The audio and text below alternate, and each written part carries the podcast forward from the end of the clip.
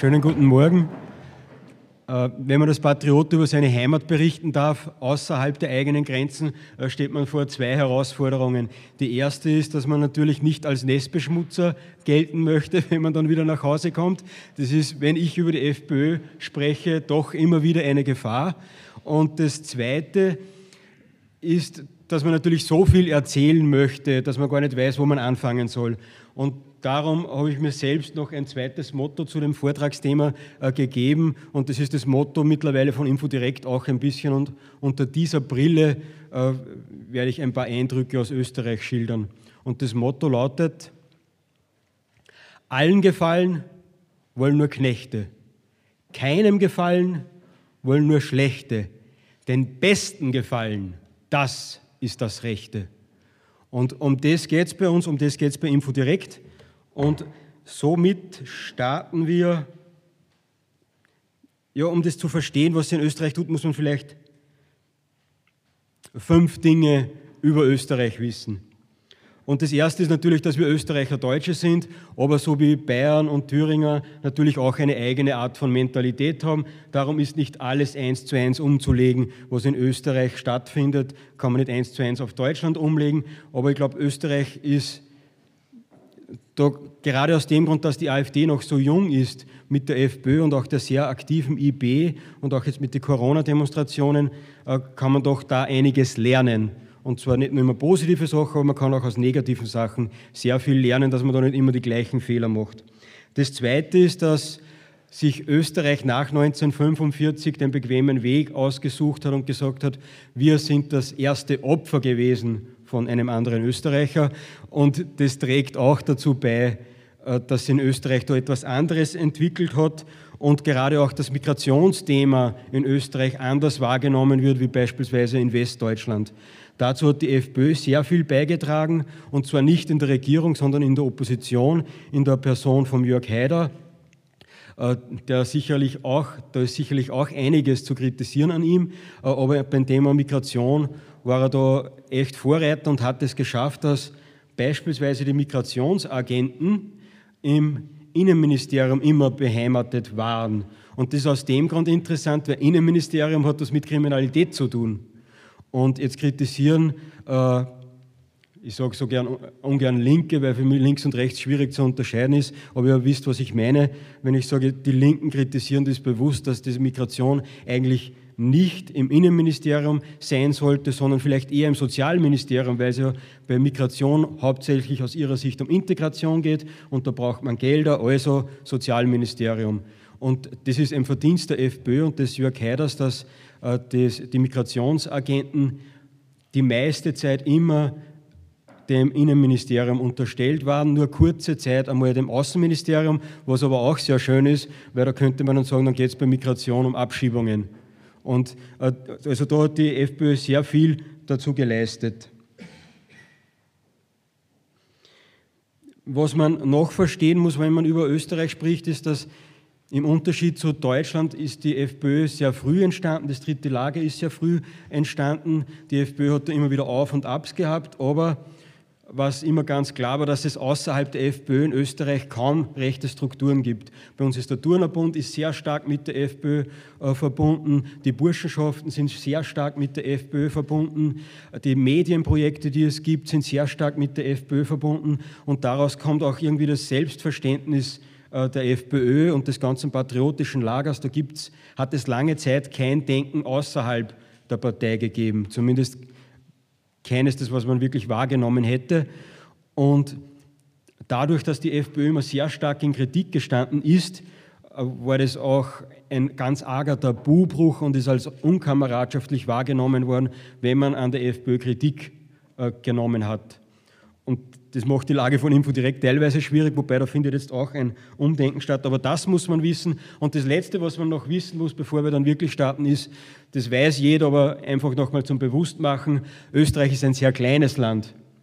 Wenn wir weit reisen, nach Vorarlberg reist schon fast keiner mehr, äh, aber von Wien nach Tirol, das schafft man wahrscheinlich auch in vier, fünf Stunden.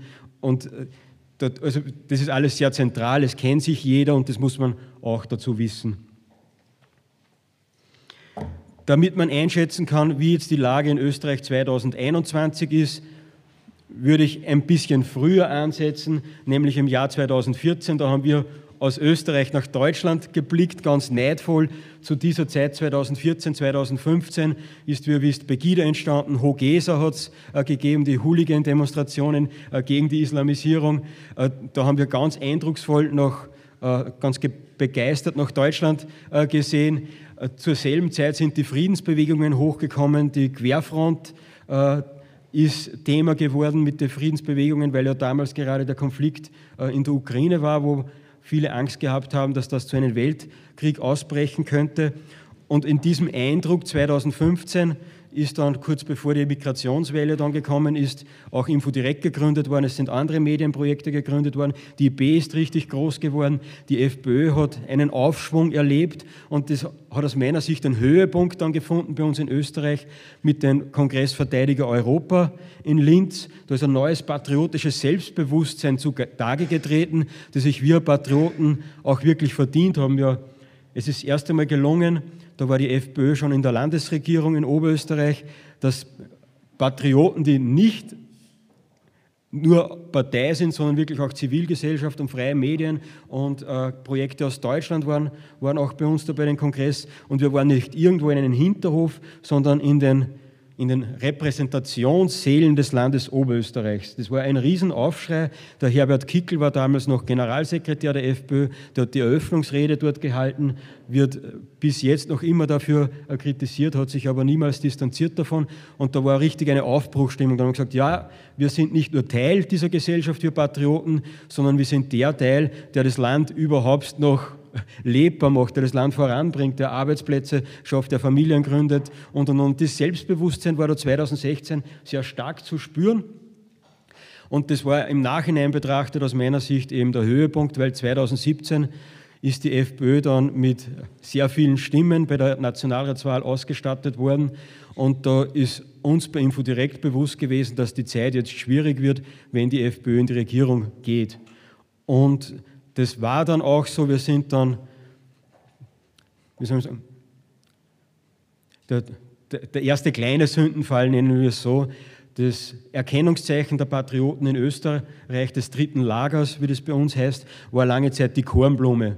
Und da hat das der da hat sich Strache eingeführt, dass wenn die FPÖ angelobt wird im Nationalrat, dass die Kornblume getragen wird. Und wie man aber dann gewusst hat, dass man wahrscheinlich mit der ÖVP in Regierungsverhandlungen tritt und dass die wahrscheinlich auch positiv ausgehen werden, äh, hat man die Kornblume abgelegt. Das war die erste Distanzierung und hat sich ein Edelweiß angesteckt, weil wir wollen ja allen gefallen, wir wollen den Medien gefallen, wir wollen zeigen, dass wir regierungsfähig sind, wir wollen der ÖVP nicht weitere Probleme machen und die Regierungsverhandlungen nicht gefährden, wir wollen ja schlau sein.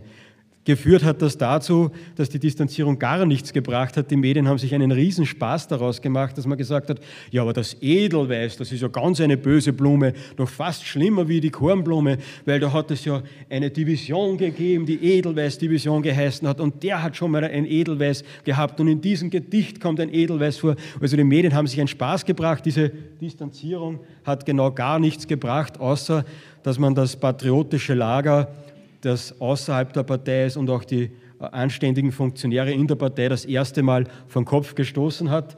Und da einen ganz kurzen Exkurs jetzt nur.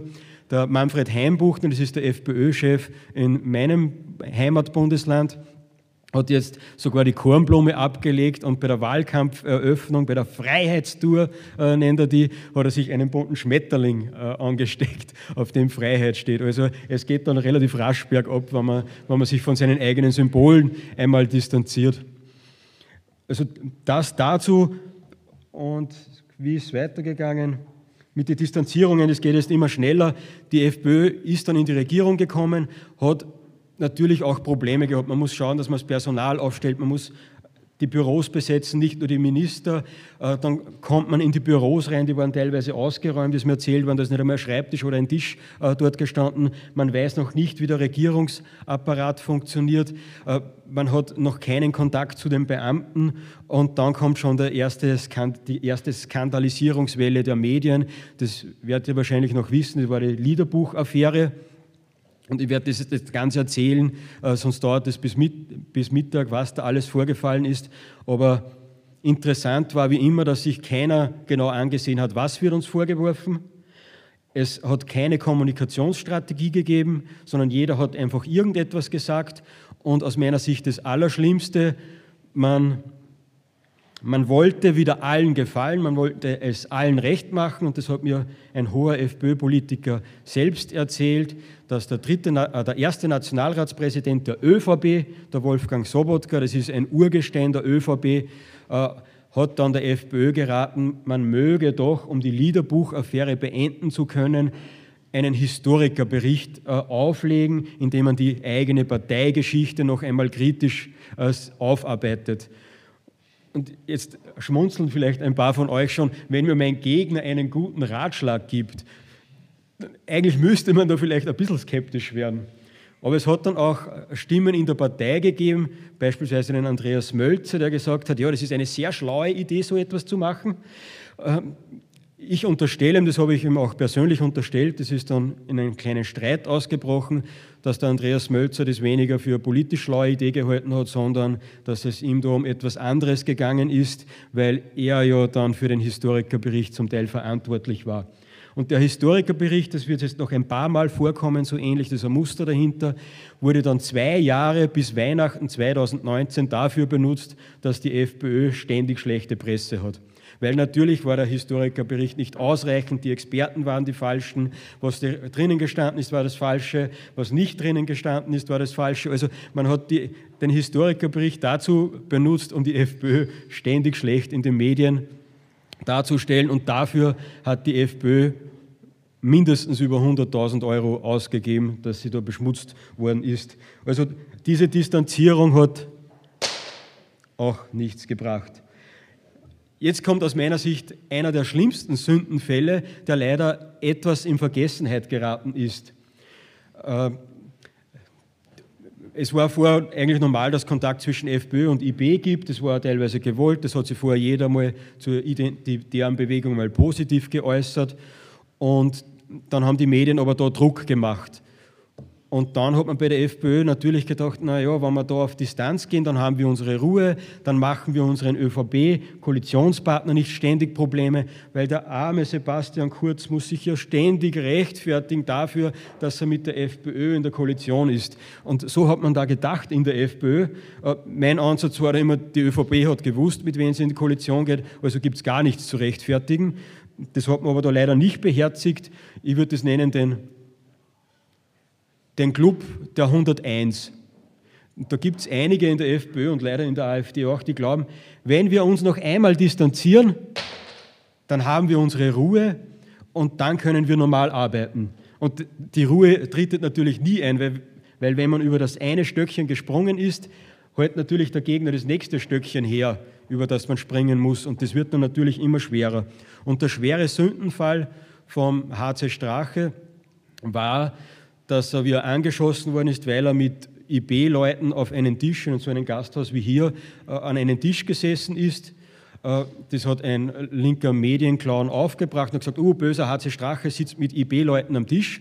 Der HC Strache hat gesagt, oh, was mache ich jetzt? Ich möchte den armen Sebastian Kurz ja äh, nicht irgendwie Probleme machen und von allen geliebt werden. Ich bin ja Vizekanzler und hat dann gesagt, nein, das Foto, das klage ich, weil das ist manipuliert. Ich war nie dort, ich bin nie an diesem Tisch gesessen, das Foto wurde manipuliert, ich wurde da reingeschnitten.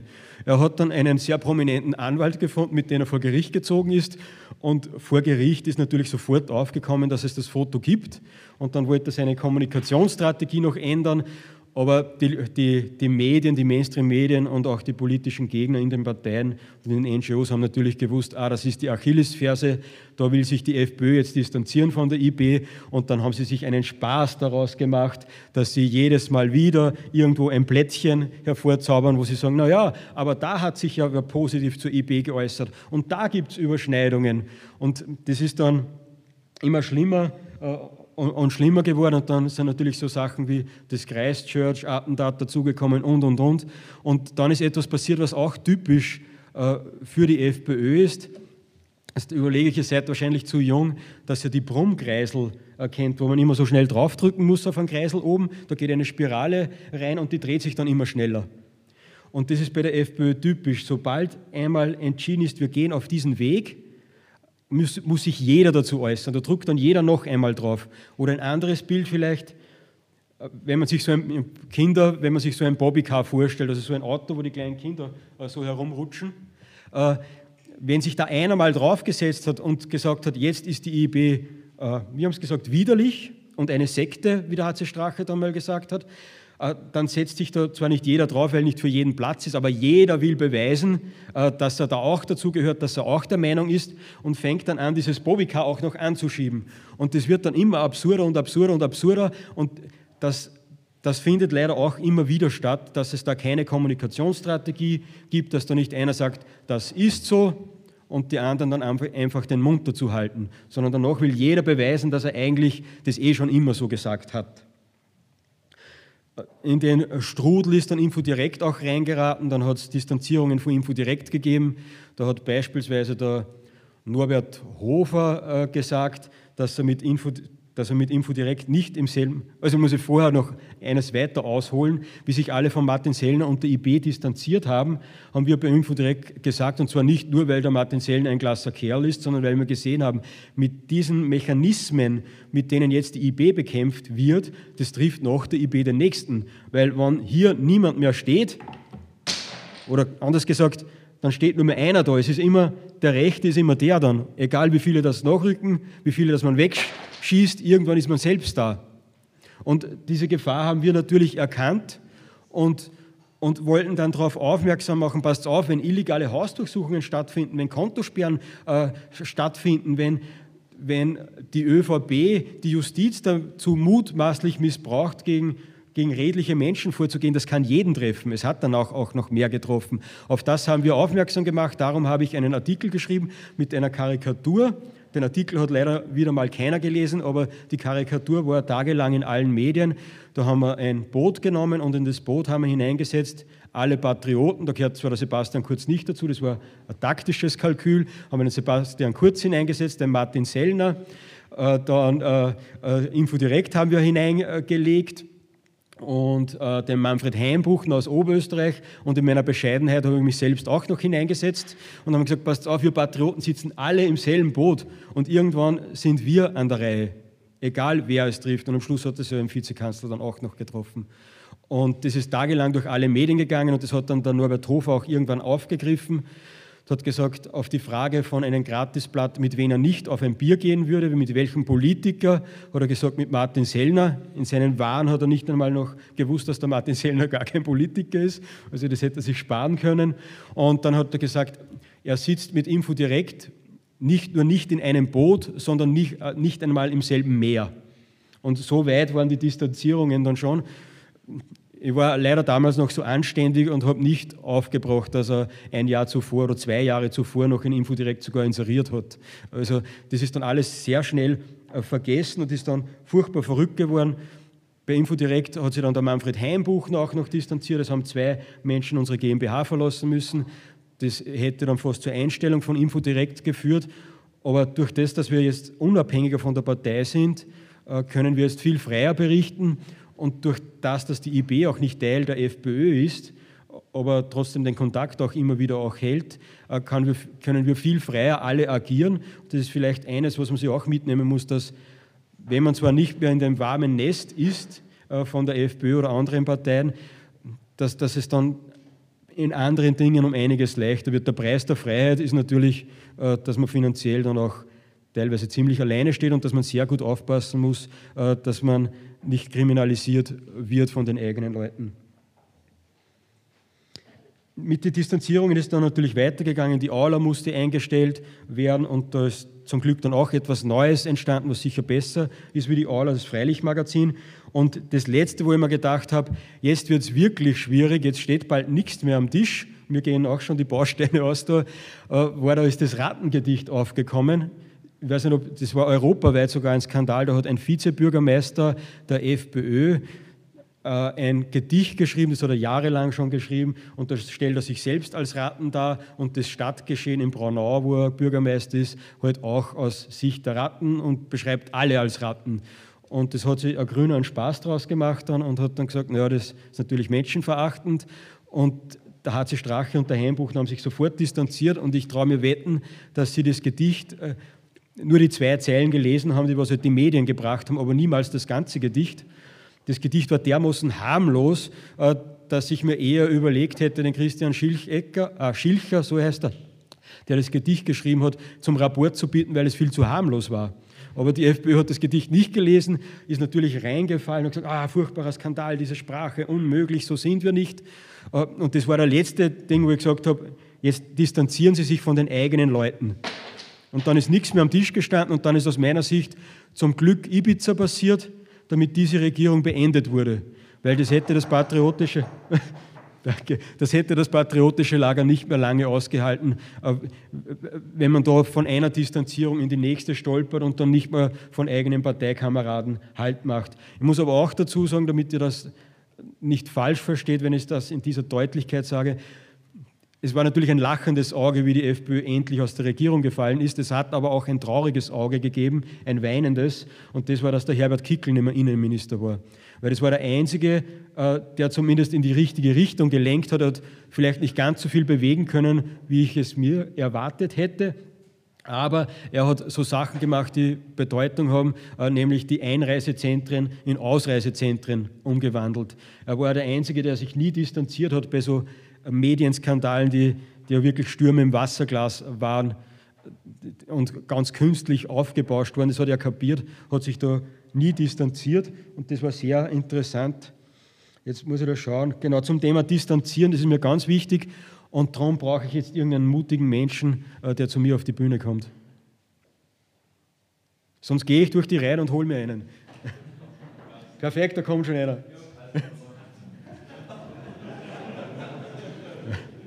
Danke. Bitte. Was? Oder machen wir es so, ich stehe näher beim Mikrofon. Ich lade euch jetzt dazu ein, dass ihr euch vorstellt, dass wir beide in einer Straßenbahn stehen. Und du stehst aus der Straßenbahn weg. Also komm bitte ein bisschen her. Und das ist perfekt, dass du heraufgekommen bist, weil dir könnte man unterstehen, dass du ein bisschen ausschaust wie ein Linker. Ey, es ist, machen wir mal ein bisschen weiter. Nein, nein, komm. Und wie funktioniert das Distanzieren jetzt? Du machst mir einen Vorwurf und sagst, ich bin so ein böser Nazi oder sonstiges und in der Straßenbahn wird das bedeuten, dass du dich ausbreitest und versuchst, mich da rauszudrängen. Und wenn ich jetzt sage, nein, heftig, wir haben Zeit. wenn, wenn, wenn ich jetzt sage, ja, na, tut mir eh leid und nehme jetzt weniger Platz ein, so wie es in der Straßenbahn ist. Wenn einer da steht, der macht sie, ist unsympathisch, breitet die Arme aus, dann neigt man dazu, als anständiger Mensch weniger Platz zu beanspruchen. Was macht er? Er breitet sich noch mehr aus und irgendwann falle ich aus der Straßenbahn raus. Jetzt, einmal brauche ich dich noch.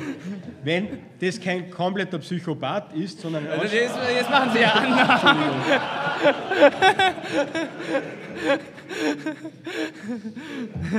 Für die vielen Beleidigungen gibt es jetzt ein kleines Geschenk. Also wenn er ein halbwegs anständiger Mensch ist und das, die Erfahrung kann jeder in der Straßenbahn machen und ich mich jetzt nicht kleiner mache, sondern sage, Moment, aber ich brauche auch Platz, dann wird es normalerweise bei normalen Menschen keine Ranglerei in der Straßenbahn, wo jeder so macht, sondern in dem Moment zieht sich er für normal etwas zurück und denkt sich, was ist das für ein Psychopath?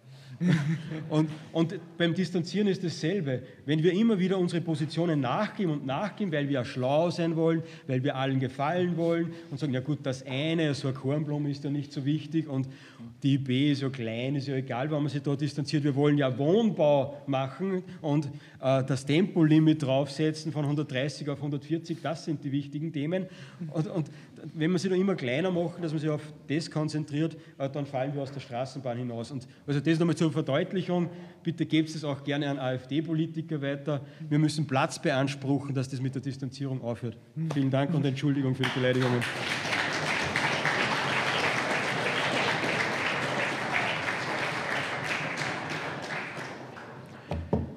Also eine kurze Zusammenfassung von, von diesem äh, äh, Teil. Man kann jetzt, äh, wenn man sich nicht distanzieren will, muss man es erst davor überlegen, mit wem hat man Vorkontakte, was macht man. Das ist natürlich das Erste.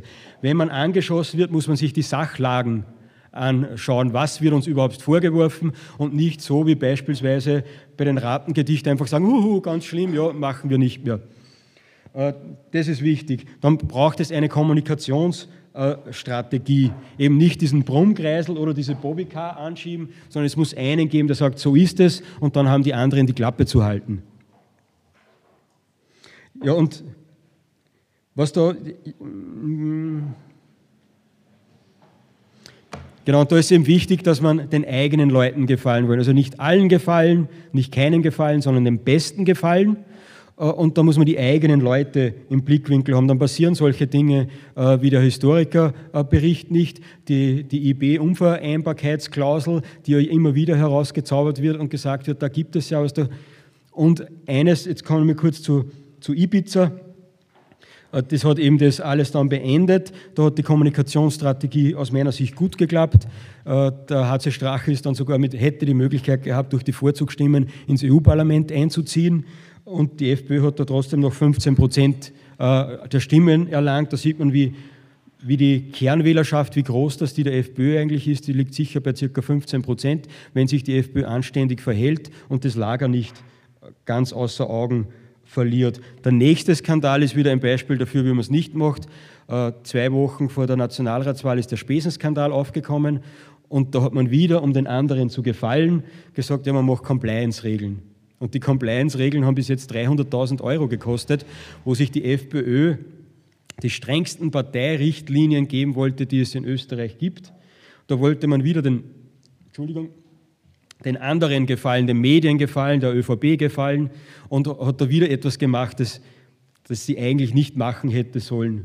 Und da entsteht jedes Mal, wenn man den anderen gefallen will und nicht den eigenen, entsteht da jedes Mal ein Blödsinn. Jetzt gibt man natürlich den HC Strache an allem Schuld und verhindert da selbst Lernerfahrungen. Jetzt sagt man, dass, dass sich die Regierung aufgelöst hat, sagt man, oder zersprengt wurde, sagt man ja, das war wegen Ibiza. Der, der Norbert Hofer, der zwischenzeitlich dann Parteichef wurde, hat gesagt, wir haben ja so klasse zusammengearbeitet mit diesem Sebastian und es ist so ein lieber Kerl und alles war so gut, aber dann dann kam Ibiza. Und das ist ein Blödsinn, da hat es eigene Wahlwerbespots genau in dieser Tonlage auch gegeben. Äh, die Regierung ist zerfallen, weil man den Kickel, oder es wurde gesprengt, weil man den Kickel loswerden wollte. Aus meiner Sicht, das hat mir im Interview auch ein, ein ÖVP-Nationalrat bestätigt, dass es um einen Kickel gegangen ist. Und vorher war die Unzufriedenheit schon groß aufgrund der Anbiederungen, äh, aufgrund der ständigen Distanzierungen. Und da, ist, da, wird eben einiges zugedeckt und der Norbert Hofer hat mit diesen Anbiederungen weitergemacht und die Unzufriedenheit in der Partei ist immer mehr gestiegen. Beispielsweise noch ein kurzer Ausflug, damit man versteht, wie dieser Norbert Hofer funktioniert. Wer ihn nicht kennt und wer auch den Manfred Heimbuchner nicht kennt, stellt euch den Jörg Meuthen einfach in Lederhosen vor. Dann, dann, dann könnt ihr das ungefähr einschätzen. Der, der Norbert Hofer hat sich bei den Mainstream-Medien bedankt noch Ibiza für die faire Berichterstattung. Ja, das ist noch leider noch nicht alles. Und ich möchte die Arbeit der Medien, die uns so fair behandelt haben, jetzt möchte ich ja nicht gering schätzen, aber ich möchte doch ein Medium besonders, Medium besonders hervorheben und das ist der Falter von Florian Klenk für diese faire Berichterstattung während Ibiza. Und wer den Florian Falter und den, äh, den Florian Falter, den Florian Klenk und den Falter nicht kennt, ein Jahr später hat die Süddeutsche Zeitung, die den Ibiza-Skandal ins Rollen gebracht hat, äh, das 60-jährige Bestehen gefeiert und der Florian Klenk vom Falter hat sich auf Twitter äh, dann bei der Süddeutschen Zeitung dafür bedankt, dass sie Österreich von einer rechtsextremen Regierung befreit hat. Und der Norbert Hofer hat sich äh, dafür dann eigentlich im Vorhinein schon bedankt gehabt. Also völlig ihr. Und irgendwann hat es der Norbert Hofer übertrieben mit seinen Anbiederungen und Distanzierungen. Da hat er nämlich den eigenen Nationalratsabgeordneten, die keine Maske im Parlament tragen, vorgeworfen, dass sie eine Art Selbstüberhöhung betreiben, weil sie sich an die Regeln der ÖVP nicht halten. Und das hat für sehr viel Unruhe gesorgt und auch, dass er bei Pressekonferenzen äh, zu blöden Zeitpunkten, um das kurz äh, zu machen, dann voll auf Regierungslinie eingeschwungen ist und die Intensivbetten dann die Intensivbettenlüge dann noch weiter verbreitet hat und und und und das ist immer komplizierter und komplizierter geworden. Es war im Hintergrund schon ein Machtkampf, würde ich sagen, zwischen dem Lager Kickel und der Kickel hat sich da immer sehr fair verhalten. Er ist aus Oberösterreich und von Hofer in den Medien immer wieder offen kritisiert worden, öffentlich kritisiert worden und der Kickel hat das mit seinem irgendwie doch lustigen Charme bei Pressekonferenzen immer wieder abgetan, hat sich da sehr fair verhalten. Was er aber gemacht hat, er hat eine klare Linie vorgegeben, beispielsweise auch in Sachen Corona. Und da sind Hofer und Heimbuch noch halt immer hysterischer geworden, weil sie wollten die Linie nicht haben, haben aber gemerkt, äh, dass das bei den eigenen Funktionären gut ankommt und das, irgendwann ist es dann endlich geglückt. Infodirekt hat da hoffentlich etwas dazu beigetragen. Wir haben ihn vorher schon mal auf ein, ein Titelblatt gegeben, ihm sehr viel Raum gewidmet, den Norbert Hofer immer wieder kritisiert und irgendwann hat das dazu geführt, dass der Norbert Hofer dann endlich doch Geschichte war. Und da hat er einen lustigen, aus meiner Sicht lustigen Fehler gemacht. Vorher noch der Norbert Hofer eine falsche Personalentscheidung. Er hat den Michael Schnedlitz zum Generalsekretär äh, gemacht und der hat dann Info direkt, ich war gemeinsam mit ihm wandern. Und bei dieser Wanderung hat er dann gesagt, die Zeit, des, der, die Zeit der Distanziererei ist vorbei. Und äh, da hat man gemerkt, jetzt geht es in eine richtige Richtung. Und da haben uns andere Medien, und das ist eine kurze Werbeeinschaltung fürs Magazin jetzt, haben uns andere Medien und äh, so äh, linksextreme Rechtsextremismus-Experten dann zugestanden, dass die FPÖ sich überhaupt noch mit dem Thema Distanzieren auseinandersetzen muss, liegt daran, dass Infodirektor nicht locker gelassen hat. Und da sieht man auch, wie man mit so kleinen Projekten, natürlich im Austausch mit der Zivilgesellschaft, mit dem Martin Sellner, der das immer wieder wiederholt hat, äh, dass so kleine Projekte doch auch einen guten Einfluss haben können. Und ich sehe gerade die Mauer da und bevor ich vergesse, dass ich da noch drauf eingehe, bei Ibiza hat man versucht, also die Mauer da ist die Mauer der Deutungshoheit, würde ich sagen. Da herunten liegt geschichtliches Wissen äh, über vielleicht den Zweiten Weltkrieg, wie das stattgefunden hat. Das ist fest einzementiert in den Köpfen äh, der Menschen und auch in der Deutungshoheit, was darf man sagen, was darf man nicht sagen. Und da liegen dann weitere Steine natürlich. Jetzt wird seit einiger Zeit versucht, dass Migration etwas sehr Positives ist. Und da wird jetzt darum gestritten, im, im Kampf um die Deutungshoheit, ist Migration etwas Positives oder Negatives? In Österreich ist der Streit noch offen, da liegt der Stein auf der Mauer der Deutungshoheit noch nicht ganz so fest. In Deutschland, glaube ich, hat man schon wieder den nächsten Stein draufgelegt äh, und sagt, natürlich ist Migration was Positives und es gibt ja gar kein deutsches Volk. Da, da, versucht man gerade diesen, diesen Stein hier oben noch heraufzulegen. Und bei Ibiza beispielsweise hat man versucht und sagt, die FPÖ ist eine kriminelle Partei. Und da ist es gelungen, dass dieser Stein nicht hinaufgelegt wird. Und darum ist es auch ganz schlecht, wenn man beispielsweise über den Bevölkerungsaustausch nicht mehr äh, spricht, weil dann wird der Stein darauf gelegt, da kommen dann mehrere Steine, jetzt gehen es mal wirklich aus, da, da kommen dann mehrere Steine noch drauf und wenn der Stein einmal da weiter herunten liegt, dann bringt man den nicht mehr heraus. Und darum müssen wir schauen, dass da nichts heraufgelegt wird und wer sich distanziert, legt immer wieder Steine auf diese Mauer. Und unser Ziel muss natürlich sein, die da unten bringen wir nicht mehr raus, aber das Endziel muss natürlich sein, und an alle, die ich jetzt eingeschläfert habe mit meinen langen Reden und die vielleicht gestern eine ähnliche lange Nacht gehabt haben wie ich, das Endziel muss natürlich sein, dass wir die Mauer wegbringen und dass wir möglichst einen großen Korridor haben, in dem wir uns bewegen. Eine, ich sage immer, das, also so ein Dreieck, oder ich mache es mit, mit irgendeinem so Kerzchen, was ich nicht mehr brauche. Wenn, wenn das der, der Rahmen ist, in dem wir uns meinungspolitisch bewegen können, dann versucht die Linke natürlich immer den klein zu halten. Wenn wir da mitspielen, dann verursachen wir unsere eine selbstverschuldete, wie soll ich sagen, wie heißt das, der Erik Hilfmann, selbstverschuldete Unmündigkeit wird es dann, wenn man da immer wieder klein beigibt und sagt, na gut, dann sagen wir halt nicht mehr Bevölkerungsaustausch. Der Rahmen wird immer kleiner, wir haben dann nichts mehr zu sagen. Und darum müssen wir schauen, dass wir möglichst frei agieren können und da wirklich die letzten Steine dann irgendwann wegräumen. Was anderes ist der Demokratie aus meiner Sicht auch nicht zuträglich. Jetzt haben wir natürlich in Rage gesprochen.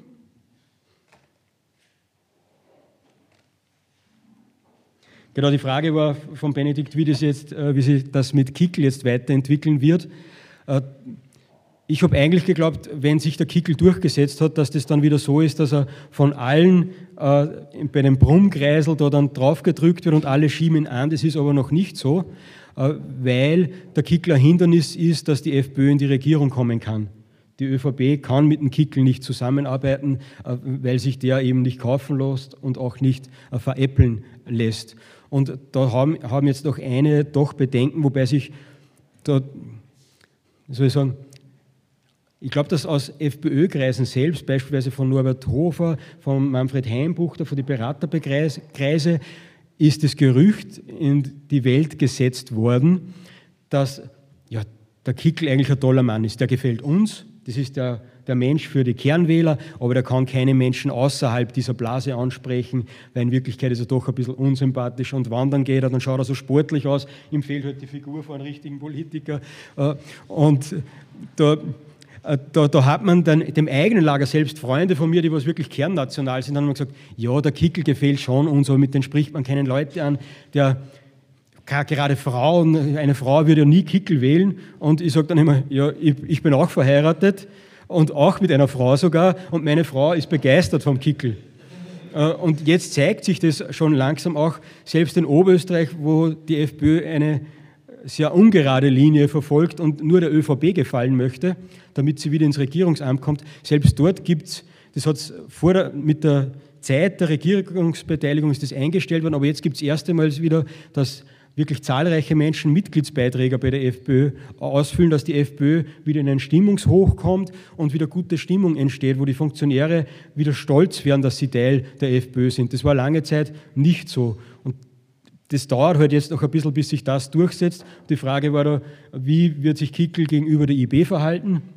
Ich war bei einem Treffen dabei, da ist der Kickel genau auf das angesprochen worden. Wie wird das mit der Distanziererei weitergehen? Und da war der Kickel fast ein bisschen eingeschnappt, würde ich sagen, weil er gesagt ja, sag mir, wann hat mich, hat mich ich jemals wo distanziert? Sag mir das. Und der Kickel hat sich wirklich, außer vor natürlich komplett hirnrissigen Sachen, aber ansonsten hat er sich bisher trotz wirklich hohem Druck nie distanziert und so geht es, glaube ich, auch weiter. Oder ein das ein Lehrbeispiel, wie man Interviews gibt, hat er beim ORF Sommergespräch äh, gemacht. Also das kann man aufschreiben und daheim dann googeln, ORF Sommergespräch, Herbert Kickel. Das ist ein Lehrbeispiel, wie sich ein Politiker äh, bei Interviews verhalten sollte aus meiner Sicht. Und ein paar Interviews zuvor hat er gesagt, äh, die identitäre Bewegung ist, ist jetzt kein wörtliches Zitat, ist eine normale NGO von rechts, ein, Zivil, ein Projekt der Zivilgesellschaft und dann hat er nach einem Beistrich noch eines draufgelegt und hat gesagt, dass auch unterstützenswert ist. Und das, also da sieht man, in welche Richtung das geht. Das wird natürlich weiterhin ein Kampf bleiben, weil noch nicht alle kapiert haben, dass man sich nicht distanzieren darf. Jetzt wurde ich noch gebeten, zur Medienlandschaft etwas zu sagen in Österreich. Äh, und da versuche ich jetzt ein bisschen eine Kultur hereinzubringen. Die Medienlandschaft ist ähnlich zu beschreiben wie in Deutschland. Darum mache ich das jetzt nicht sachlich, sondern mit ein paar Zeilen von Rainer Maria Rilke, die natürlich nicht über die Medienlandschaft geschrieben hat, sondern über das Leben eines Soldaten in der ungarischen Steppe. Und das geht so. Reiten, reiten, reiten. Durch den Tag, durch die Nacht, durch den Tag. Reiten, reiten, reiten und der Mut ist so müde geworden und die Sehnsucht so groß. Nichts wagt aufzustehen. Wie geht's weiter? Nirgends ein Turm, fremde Hütten hocken am versumpften Brunnen. Und genauso ist es in Österreich auch. Es gibt kaum Türme. Die Medienlandschaft, die es gibt, und da komme ich jetzt zur patriotischen Medienlandschaft, äh, ist sehr stark dominiert von der, von der FPÖ. Ich begreife uns Medien patriotischen Medienmacher so wie eine Fußballmannschaft. Da wollen wir alle am Platz natürlich die Besten sein. Wir wollen den meisten Applaus bekommen. Wir wollen die sein, die spielen und nicht auf der Ersatzbank sitzen. Aber wir sind eine Mannschaft und versuchen da zusammenspielen, zusammenzuspielen. Nachdem dass ich für Infodirekt dastehe, mache ich jetzt nochmal Werbung fürs Magazin und für unser Medienprojekt. Wir, was uns von den anderen Spielern unterscheidet, ist, dass wir eben auch kritisch über alle berichten können. Wohlwollend, aber kritisch, das können sich, kann sich so kein anderes Medienprojekt leisten. Was sich auch kein anderes Medienprojekt in Österreich leisten kann, ist, sind Veranstaltungen wie die beiden Kongresse, die wir gemacht haben, oder ein Lesertreffen, was wir jetzt vor zwei Wochen gemacht haben, wo wirklich alle eingeladen waren, von FPÖ-Politiker, AfD-Politiker, äh, Teile der, des Corona-Widerstandes, die IB war natürlich da, die neuen Projekte der IB waren da und diese Menschen alle zu vernetzen, das kann in Österreich nur Infodirekt. Das ist zur Medienlandschaft zu sagen. Dann gibt es eine positive Nachricht von der IB. Die IB ist aus meiner Sicht die erste Jugendbewegung, die es geschafft hat, jetzt im letzten Moment noch, bevor Martin Sellner Vater wurde oder wird, äh, die es geschafft hat, dass ein Generationswechsel stattgefunden hat.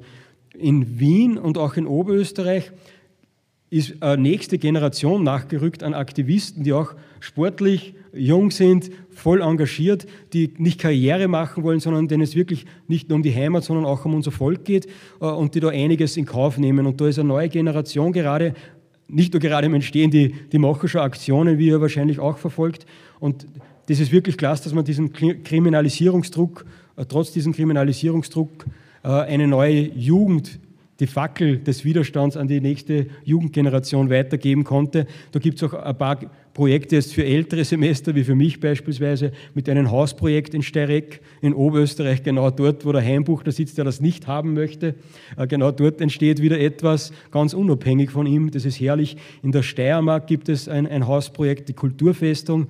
Wir berichten da immer in unserem Magazin darüber, also schaut euch das an. Das ist aus meiner Sicht sogar sehr vorbildlich, wie das dort funktioniert.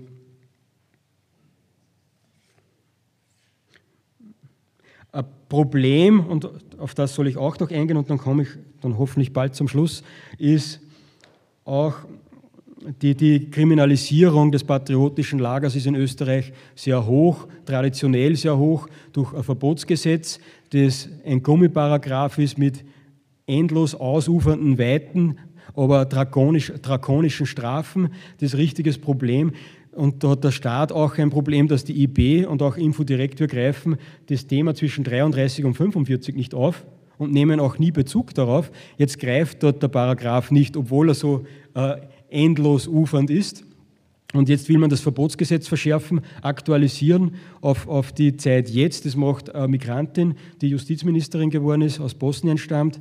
Äh, ihren Namen habe ich jetzt sogar vergessen, das da sieht man, wie unbedeutend das sie eigentlich ist. Beratend ist da tätig das DÖW, das ist äh, links, das, man darf ungestraft das DÖW bezeichnen als, als Denunziantenverein und als kommunistische Tarnorganisation.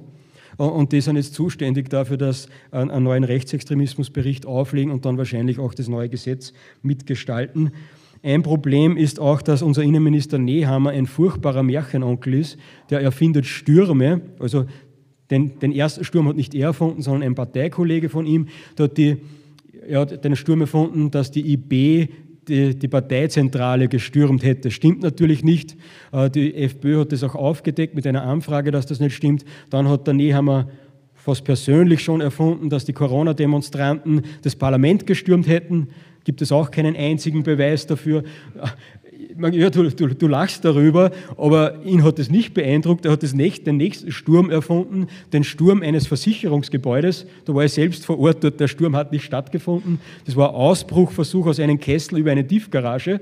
Man muss aber unseren Medien gar nicht erklären, warum sollten Corona-Demonstranten eine Versicherung äh, stürmen, was wäre der Sinn davon? Das wird nicht hinterfragt. Es werden einfach die Bilder vom Innenministerium übernommen, wo man dann so Bilder sieht, die ausschauen wie vor einer Wärmebildkamera aus Afghanistan, wo man halt sieht, dass Demonstranten irgendwo halt äh, reinmarschieren. Und das wird nicht hinterfragt und die Regierung überschüttet die Medien mit Geld, damit sie da jeden Blödsinn mitmachen. Und da hat er noch Waffenfunde erfunden, also so dargestellt, als Waffen gefunden, illegale Waffen gefunden worden wären, was nicht stimmt. Das hat er in der Pressekonferenz dazugeben müssen. Dann hat er behauptet, dass Corona-Demonstranten Sprengsätze mit Sprengsätzen gegen die Polizei vorgehen wollten. Es gibt keinen einzigen Beweis dafür, es ist aber egal. Und all diese Lügen führen dann dazu, dass das immer mehr kriminalisiert wird. Und das Dreisteste ist aber, dass für das Symbolgesetz für das Verbotsgesetz von den Symbolen der identitären Bewegung hat man sich nicht einmal noch Lügen bemäßigt, sondern halt einfach im Parlament mit der Mehrheit gesagt, Das Symbol der identitären Bewegung ist verboten. Äh, so weit sind wir in Österreich jetzt schon. Und jetzt könnte man sagen, ja, die können ja ein neues Symbol machen, aber es sind auch alle Folgesymbole gleich mit verboten. Und da werden sie sich wahrscheinlich jetzt einen Spaß draus machen. Aber man sieht das, macht es schwierig und was es auch schwierig macht für die FPÖ, und das ist eine Gefahr in Deutschland, dass die ÖVP ständig rechts blinkt und bei jeder Gelegenheit links abbiegt. Ich bin immer wieder überrascht davon, wie wie, was für ein hohes Ansehen der Sebastian Kurz da in Deutschland genießt. Und in Wirklichkeit ist es Lug und Trug, darf ich nicht sagen, da kann er mich klagen, aber Trug kann ich zumindest sagen. In Wirklichkeit sind das lauter Märchen und eine Irreführung der Wähler, was da betrieben wird. Und das ist aus meiner Sicht eine Gefahr für Deutschland. Wenn die CDU aus der Regierung fällt, wird sie genau das machen, was die ÖVP in Österreich macht. Und dann wird für die AfD ziemlich wenig Platz da sein. Wenn die CDU in der Oppositionspartei, also eine Oppositionspartei ist und nichts mehr liefern muss, sondern nur mehr Blabla machen kann, dann wird der Bereich für die AfD ziemlich eng und gerade aus diesem Grund gilt es, eine Kernwählerschaft mit anständiger Politik äh, da jetzt endlich aufzubauen. Jetzt ist der letzte Punkt, was sind unsere Aufgaben, was sind unsere Hausübungen? Ich glaube nicht, dass wir mit unseren kleinen Projekten da jetzt Großmassen beeinflussen können. Was wir aber machen können, ist Inszenierungen zu stören. Und dazu gebe ich euch noch ein letztes Bild. Hm. Ich lade euch ein, das ist eine sehr schöne Bühne. Wahrscheinlich wird da herum auch ab und zu Theater gespielt oder wurde Theater gespielt. Ich lade euch ein, dass ihr euch jetzt vorstellt, dass ich da jetzt ein Theater, eine Theateraufführung mache. Und bei dieser Theateraufführung findet ein Begräbnis statt. Und da steht jetzt der Sarg und acht Menschen stehen rund um den Sarg und jeder schaut ganz traurig, zeigt dem Publikum durch seine Gesten, äh, dass sie den Verstorbenen jetzt äh, wirklich vermissen, dass es eine anständige Person war und jeder im Publikum ist dann ganz bei der Sache und wenn das gute Schauspieler sind, wenn es eine gute Inszenierung ist, vergisst man plötzlich, dass man im Theater ist. Außer es passiert eines. Wenn da hinten, hinter der Begräbnisszene, einer steht, der so dasteht und lacht. Dann wird die Aufmerksamkeit von dieser perfekt inszenierten Szene weggeführt zu dieser einen Person, der da lacht, der vielleicht ein Selfie vor sich macht oder sonst was macht und nicht Teil dieser Inszenierung ist. Die Inszenierung der acht Leute ist kaputt, wenn einer nicht mitspielt. Und dieses Nicht-Mitspielen ist aus meiner Sicht unsere Aufgabe. Wir müssen zeigen, wenn gelogen wird. Wir müssen zeigen, dass Migration nichts Positives ist. Und da reicht ab und zu ein Banner von der IB an der, an der richtigen Position. Da reicht ein Infodirekt-Artikel ab und zu, äh, dass die sagen, ui, jetzt ist, oder was auch reicht, äh, wenn man sagt, ja, ja, Masken sind schon wichtig und mir ist das schon ein Anliegen äh, und darum halte ich mich auch an die Maskenpflicht und dann vielleicht so etwas trägt, dann ist die Inszenierung gestört. Und das ist, glaube ich, unsere Aufgabe, die Inszenierung zu stören, die FPÖ auf Kurs halten.